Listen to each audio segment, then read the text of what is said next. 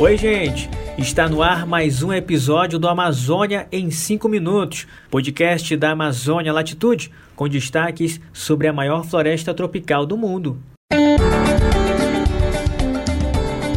E a dica é o artigo Cúpula do Clima, a insustentável leveza do ser sustentável, do geógrafo e professor da Universidade Federal Fluminense, Carlos Walter Porto Gonçalves. Carlos Walter é um dos mais importantes geógrafos do Brasil e avalia no seu artigo que a cúpula do clima, convocada por Joe Biden em abril, foi uma verdadeira jogada de mestre do presidente americano, já que o país é o que mais tem a perder com o caos sistêmico e a crise do padrão de poder que nos governa desde 1942.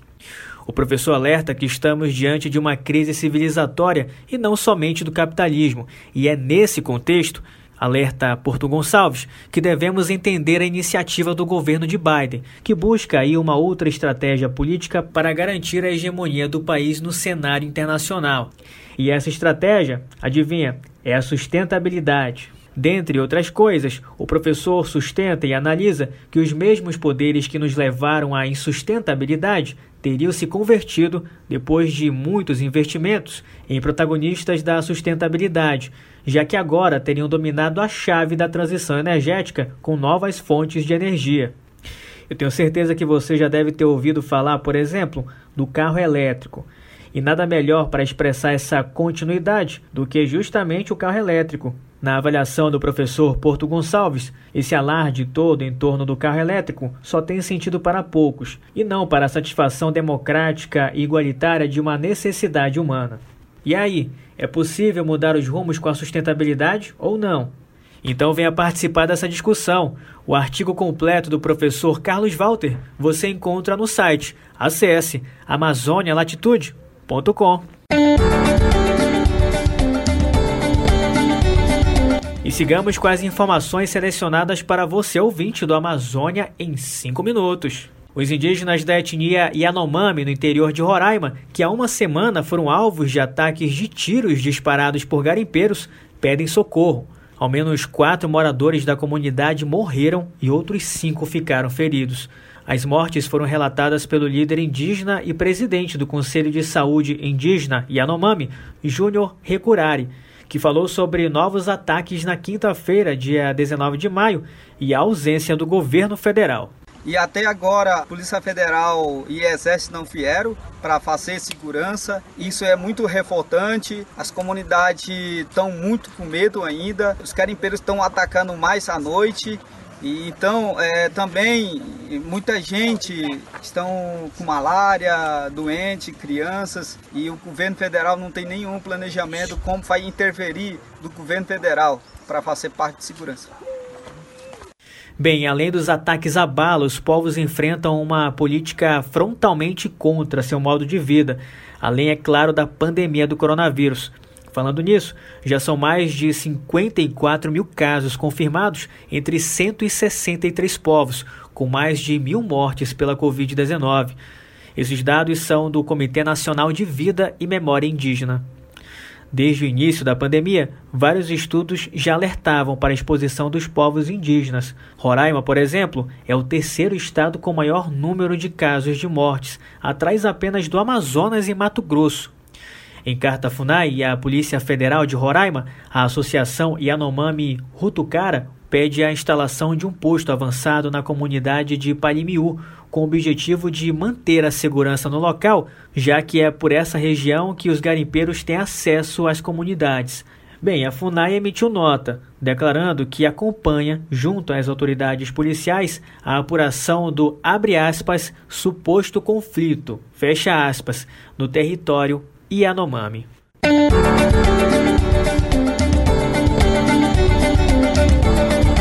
E nesta semana, numa ação na quinta-feira, dia 19 de maio, o ministro do Meio Ambiente, Ricardo Salles, foi alvo de operação da Polícia Federal que investiga a exportação ilegal de madeira para os Estados Unidos e Europa. A ação foi autorizada pelo ministro Alexandre de Moraes do Supremo, que também determinou a quebra dos sigilos bancário e fiscal de Salles. A investigação apura a possível prática de nove crimes, dentre eles corrupção ativa, passiva, lavagem de dinheiro e facilitação de contrabando. A jornalista Giovanna Girardi explicou no Twitter que em fevereiro de 2020, o presidente do Ibama, que foi afastado, Eduardo Bin, suspendeu a fiscalização do próprio instituto que buscava impedir que toras ilegais saíssem do Brasil. É bom destacar, e nós recordamos, que essa ação da Polícia Federal ocorre um mês após o atrito entre o então chefe da PF do Amazonas, Alexandre Saraiva, e o ministro Ricardo Salles, por causa da maior apreensão de madeira ilegal da história do Brasil.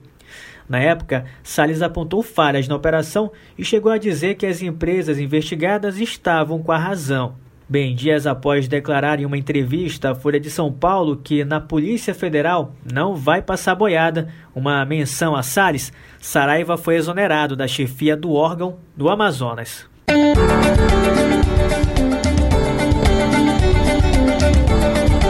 E um aviso, hein? As inscrições para o seminário Sente Pensar com a Terra, Teoria e Prática Decolonial estão abertas. Garanta sua vaga. O curso começa no dia 27 de maio e aborda a memória, o pensar e o fazer dos povos Anhu e Ayu. Serão quatro aulas ministradas pelo professor José Ángel Quinteiro, doutor em estudos latino-americanos pela Universidade Nacional Autônoma do México e professor da Universidade de Zulia, na Venezuela. E olha, atenção, hein? As aulas acontecem às quintas-feiras, às sete da noite, no horário de Brasília. Mas se você tiver qualquer dúvida, nem pensa duas vezes. Manda um e-mail para a gente, amazonialatitudeeditores.gmail.com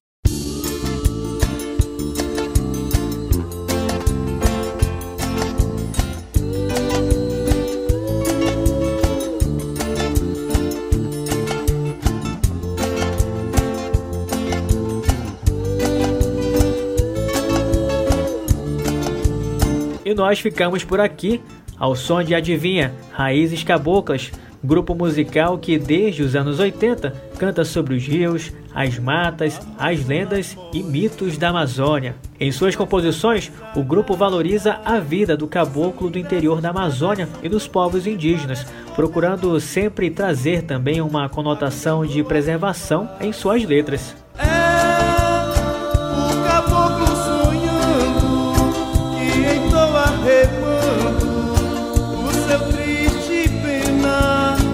O Amazônia em 5 Minutos é uma produção da revista Amazônia Latitude. O episódio usou áudios de Amazônia Real. Eu sou Ricardo Chaves, siga a Amazônia Latitude nas redes e divulgue o nosso trabalho. Ajude a fazer a ponte entre academia e sociedade. E é isso. Até a próxima. É o desejo de plantar meu grito nas ondas do mar.